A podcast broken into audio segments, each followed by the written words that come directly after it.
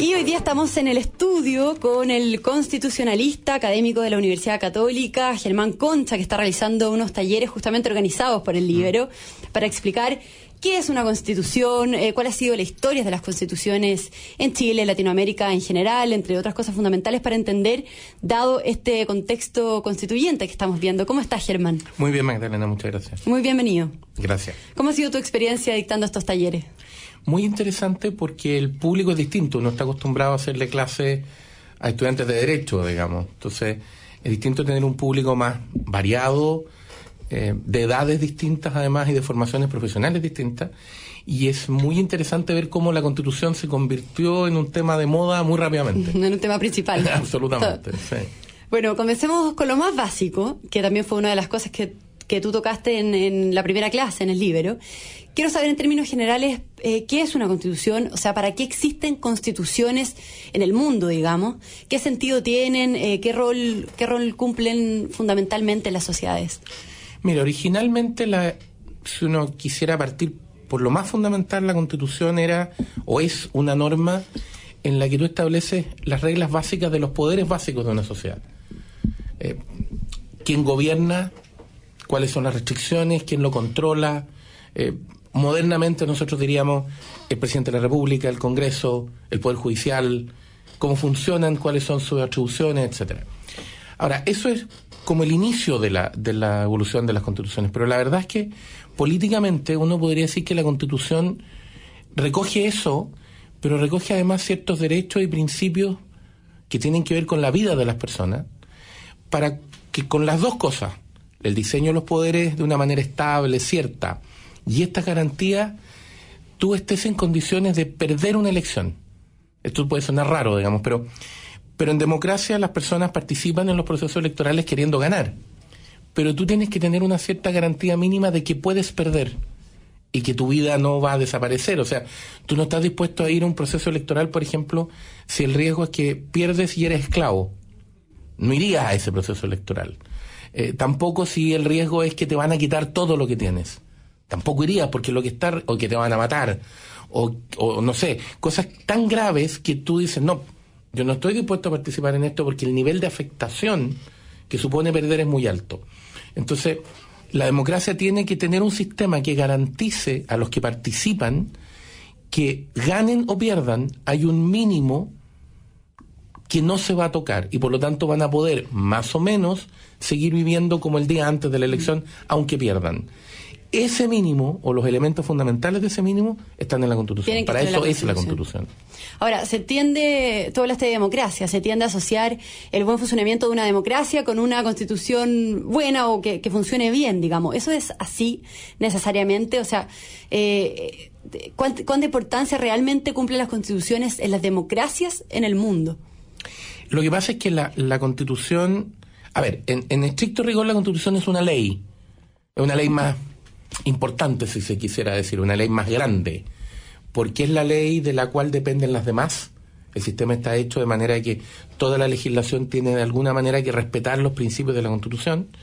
Es una ley más difícil de aprobar y más difícil de modificar, porque tiene que ser más estable. Ahora, ¿por qué es tan importante? Porque te garantiza una cosa fundamental, que es, modernamente la llamamos Estado de Derecho, que es la idea de que el poder está sujeto a la regla, a la ley. O sea, que el poder no está sujeto al arbitrio de alguien, a que a alguien se le ocurrió hacer no sé qué, o a las pasiones de no sé quién, no, está sujeto a reglas. Esto no tiene nada de original, viene desde los griegos. Los griegos sostenían que era mejor ser gobernado por reglas que ser gobernado por personas. No porque puedas prescindir de las personas, sino que porque las personas todas tenemos pasiones, nos equivocamos, nos dejamos llevar por apreciaciones del momento en cambio, la regla establece un criterio al cual yo me tengo que someter. Y por lo tanto yo sé que si, si el gobernante me gusta, tiene un cierto límite que está fijado en las reglas. Y si no me gusta, tiene el mismo límite fijado en las mismas reglas. Por lo tanto, tengo algo que es muy relevante para la vida, que es seguridad. Yo puedo saber que las capacidades de las autoridades no dependen de los simpáticos que sean, eh, de otros factores, sino que dependen de un sistema estable A eso llamamos Estado de Derecho, el, poder sujeto al derecho. Y para eso la Constitución es fundamental. ¿Y, qué tanto solucionan realmente las constituciones? Por ejemplo, esta constitución, si es que se comienza a redactar mm. una nueva constitución en el país, hay gente que cree que por cambiarla, que por cambiar la constitución se van a solucionar a priori los problemas o las demandas ciudadanas, pero también eh, esto ha entrado en un debate, en una discusión que de gente que ha dicho, bueno, pero cuidado, esto no es necesariamente así. Eh, ¿Qué es lo que realmente va ayudar o puede ayudar a cambiar una nueva constitución? La constitución no resuelve directamente eh, el, conjunto de problemas que puede tener una sociedad. para eso está la ley, digamos. Para eso están las políticas públicas, para eso hay otra herramienta. O sea, eh, si tú me dices, eh, yo quiero resolver, por ejemplo, ciertos temas en educación, en cómo funciona la legislación de educación, bueno, eso está en la legislación de educación, no está en la Constitución. O sea, vía ley simple. Vía leyes de distintos rangos, de distintas características, pero no es la Constitución. Ahora, lo que sí es cierto es que la Constitución consagra ciertos principios fundamentales a los que se tienen que ajustar esas normas. Entonces, el, como te decía antes, el corazón, el mínimo del sistema está puesto en la Constitución. Por lo tanto, esas discusiones tienen que enmarcarse en, ese, en esa regla básica. Ahora, eh, tú puedes moverte bastante dentro de lo que la sociedad define, eh, a través de sus elecciones, a través de qué grupos políticos les da mayoría, por ejemplo, sin necesidad de tocar la Constitución. De hecho, la Constitución moderna más estable que, que se conoce es la Constitución de Estados Unidos, que data de 1787, y es la misma. Se le han hecho reformas, pero es la misma Constitución. Y tú has tenido cambios legislativos, se han hecho cosas distintas, pero la base es la misma, porque en el fondo la Constitución representa el acuerdo básico entonces, a partir de ese acuerdo básico yo voy haciendo los ajustes de detalle. Entonces, ahí hay un tema que es que tampoco hay que generar una sobreexpectativa de la Constitución en el sentido de que, mira, cambio la Constitución y como que mañana amanezco en un mundo perfecto.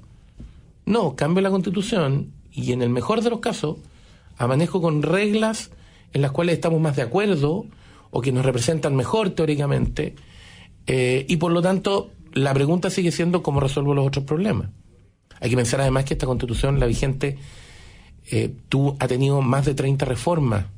Por lo tanto, es una constitución muy revisada, muy trabajada. Por lo tanto, sobre la cual hay un esfuerzo de ir perfeccionando normativa. O sea, ya hay mucho trabajo en tener las instituciones que tienen. Mm, ahora se habla de, redactar esta nueva constitución a partir de una hoja en blanco. ¿Eso realmente existe? ¿Se puede redactar esta, una constitución a partir de una hoja en blanco? ¿O hay que tomar esta, las constituciones que ya hemos tenido, algún precedente? Porque me imagino que, que tiene que estar eh, elaborada a partir de algo, de una base. Mira, hay una. Cuando yo estaba en el colegio, hay una canción eh, romántica, no tiene nada que ver con la constitución, obviamente, eh, en que el cantante decía le decía a su enamorada, en fin, antes de ti no hay antes. Que una frase poéticamente bastante buena, digamos. Pero si tú llevas esa idea a las constituciones es una locura.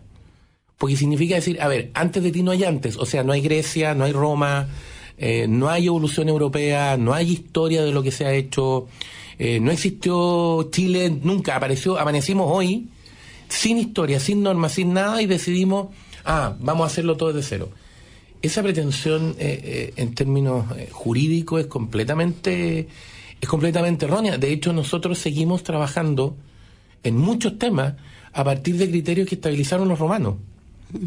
O sea, es una idea romántica. Muy romántica, pero muy poco jurídica. claro. Otra cosa es que tú digas, mira, no voy a tener o, no voy a tener una constitución como regla de default en el sentido que si no me pongo de acuerdo en algo, va a regir una cierta norma de la vigente, porque eso, algunas personas han dicho, eso tiene mucha cara de reforma, más que de un proceso de crear una nueva. Eh, eso puede ser, esa es otra discusión. Pero tú tienes un problema. Eh, las constituciones son sistemas. Y como son sistemas, tú no puedes tú los estudias y los discutes por partes, pero tiene que haber una mirada sobre el sistema como sistema. O sea, tú no puedes decir, voy a suponer, nos pusimos de acuerdo en que el presidente de la República tendría tales características. Ya. Y no nos pusimos de acuerdo en el Congreso. ¿No hay Congreso? No, es que se resuelve por ley simple. El Congreso no se puede resolver por ley simple. Pero hay cosas que no pueden quedar, no pueden que no quedar, pueden fuera, de, la fuera de la Constitución. Esto es lo mismo que si tú hicieras un automóvil. Claro, ese es el ejemplo que hablábamos eh, ayer. Claro, ¿podemos dejar el automóvil sin motor? No, porque no es automóvil. Entonces, yo tengo que tener la capacidad de decir, mire, hay cosas dentro del sistema que las constituciones tienen que tratar. Pero además, tienen que tratarlas de manera coherente. O sea, yo no puedo hacer una constitución en que, voy a la otra situación, tú tratas el presidente de la República de una manera y el Congreso de otra y no conversan entre sí. Eso no funciona. Y el, el sistema tiene que estar trabado porque eh, desde, desde el siglo XVIII, de- del XVII en realidad empezamos a hablar de, la- de las lógicas de peso y contrapeso. Los poderes se equilibran entre sí. Entonces, cuando el presidente toma ciertas decisiones, eso se compensa con el Congreso, los tribunales tienen otro equilibrio, en fin. Entonces, si tú no miras eso, el sistema, el auto tampoco anda. Entonces, tampoco es, es una hoja en blanco, porque tienes que tener presente que esos equilibrios hay que lograrlos. Claro. Y como decíamos ayer, el auto tiene que tener manubrio, tiene que tener eh, neumáticos, tiene que tener motor y después veremos de qué color es el auto o, si son de cuero los asientos. Vamos a hacer una pausa comercial. Estamos conversando con el constitucionalista Germán Concha. Hoy nos acompaña la Viña Garcés Silva, vinos memorables con personalidad única. Ya volvemos con más Mirada Libero en Agricultura.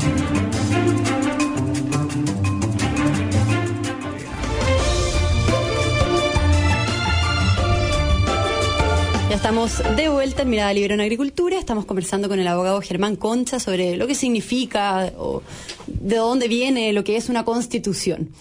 Eh, estábamos conversando de esta analogía del auto que, que me parece interesante retomar porque en Chile se quiere iniciar un proceso constituyente y una de las cosas que, que se ha discutido, que ha generado polémica, es lo de los quórums, o sea, lo de los dos tercios para aprobar cada artículo que si bien se ha dicho que es bueno porque genera un amplio consenso para cada materia, por otro lado han, se han generado dudas sobre qué es lo que pasa con esas cosas que queden fuera, con aquellos aspectos a los que no se consiga eh, llegar a consenso.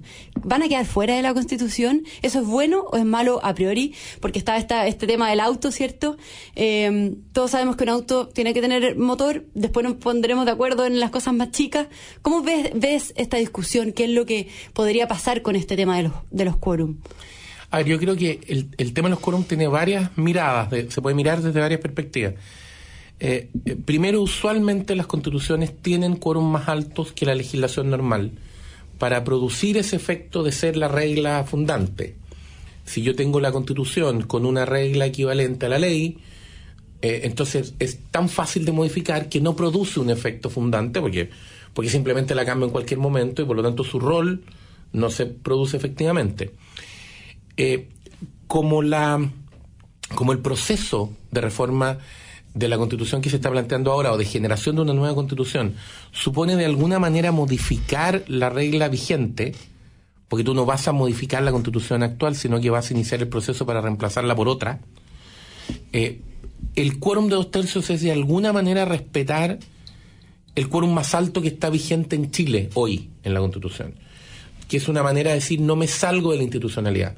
Reformo la constitución vigente para permitir el proceso, el proceso que viene, digamos, pero además uso más o menos criterios de quórum alto, que son internacionalmente los que se usan en las constituciones. Ahora, eso te lleva a un tema. ¿Qué pasa si no hay acuerdo?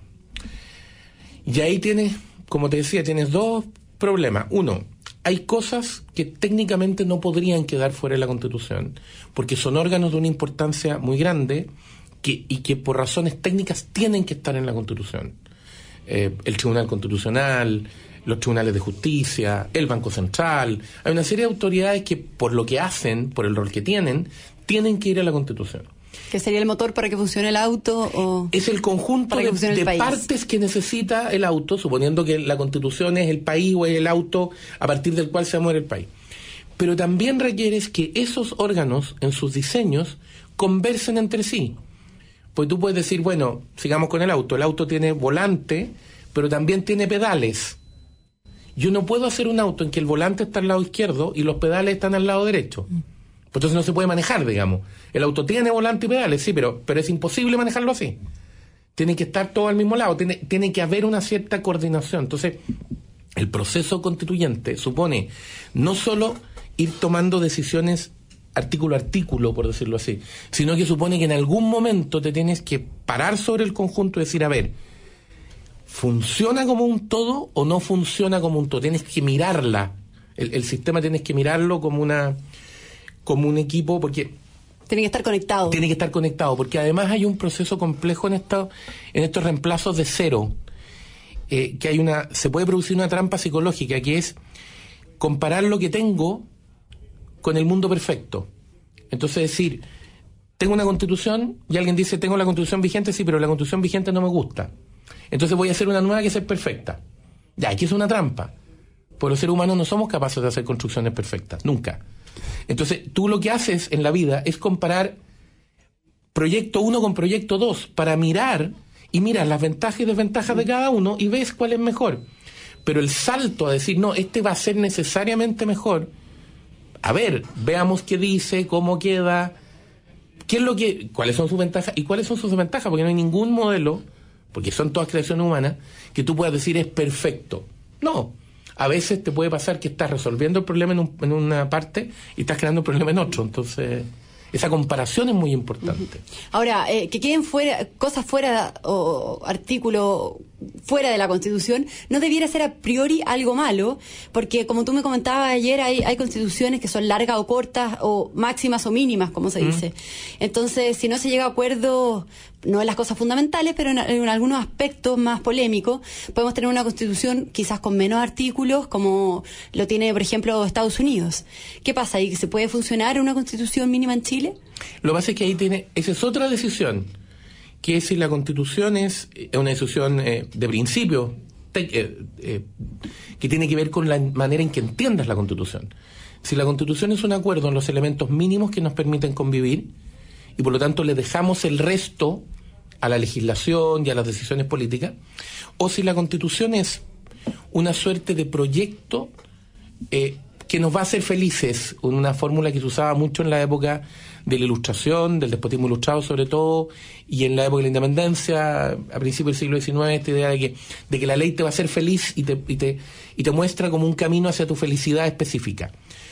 Entonces, cuando tú vas por las constituciones mínimas, tú dices, no, lo que hace la constitución es consagrar unos ciertos principios y unas reglas básicas. Y de ahí cada uno busca hacer su vida de la manera que mejor le parezca. En esos mínimos no pueden faltar ciertas cosas pero tú podrías sacarle cosas al sistema apuntando a esos mínimos. Eh, aquí hay una, una, frase que a mí me gustaría eh, poner en la mesa en la conversación. Eh, la Declaración de Independencia de Estados Unidos contiene una frase muy notable porque apunta a que dentro de los dentro de los derechos que las personas tenemos por solo por ser ser humano es buscar la felicidad. Y eso es bien interesante porque de repente la gente dice tengo derecho a ser feliz. No. Porque tener derecho a ser feliz significaría que alguien está obligado a darme la felicidad. De vuelta. Si yo tengo derecho a ser feliz, quiere decir que tengo derecho a cobrarle a alguien esa felicidad, que hay un obligado a dármela. En cambio, lo, lo muy relevante de la Declaración de Independencia de Estados Unidos dice, no, usted tiene derecho a buscar buscarla de la manera que a usted le parezca, respetando los derechos de los demás, respetando este mínimo, pero a buscarla. Eso significa que usted no tiene garantía de encontrarla, tiene la libertad para buscarla.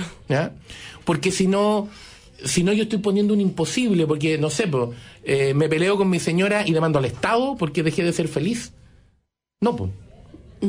no, es una garantía de encontrar, es una garantía de buscar. Entonces, de repente tú tienes eso, que lees constituciones, sobre todo las muy extensas, y te queda la sensación de como que el constituyente entendió que podía hacer feliz a las personas a través de la norma. Y lo que la norma puede hacer es abrir espacio para que respetando ciertos principios básicos y sobre todo respetando los derechos de los demás, no creyendo que yo tengo derecho a ponerme por, por encima de los demás simplemente porque a mí me interesan los míos, digamos, sino que tengo que respetar al resto, buscarlo. Intentar encontrar Intentar encontrarlo y ver qué pasa, pero no tengo un ticket, y la constitución es la que no me lo puede garantizar, mm. de que me va a ir bien, por decirlo así. Me puede dar el espacio, me puede ayudar, puede generar la posibilidad.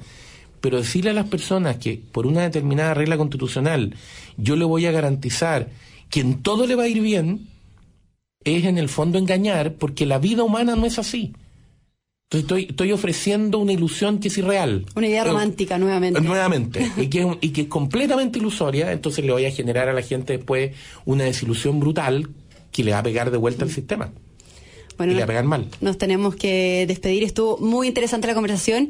Así que la idea para contarle a la gente también es que tú estés, ojalá todos los jueves a partir de ahora, que puedas venir en este espacio a, a conversar sobre estos temas que son tan relevantes en la discusión actual. Muchas gracias. Muchas gracias a ti. No- nos encontramos el próximo jueves. Bueno.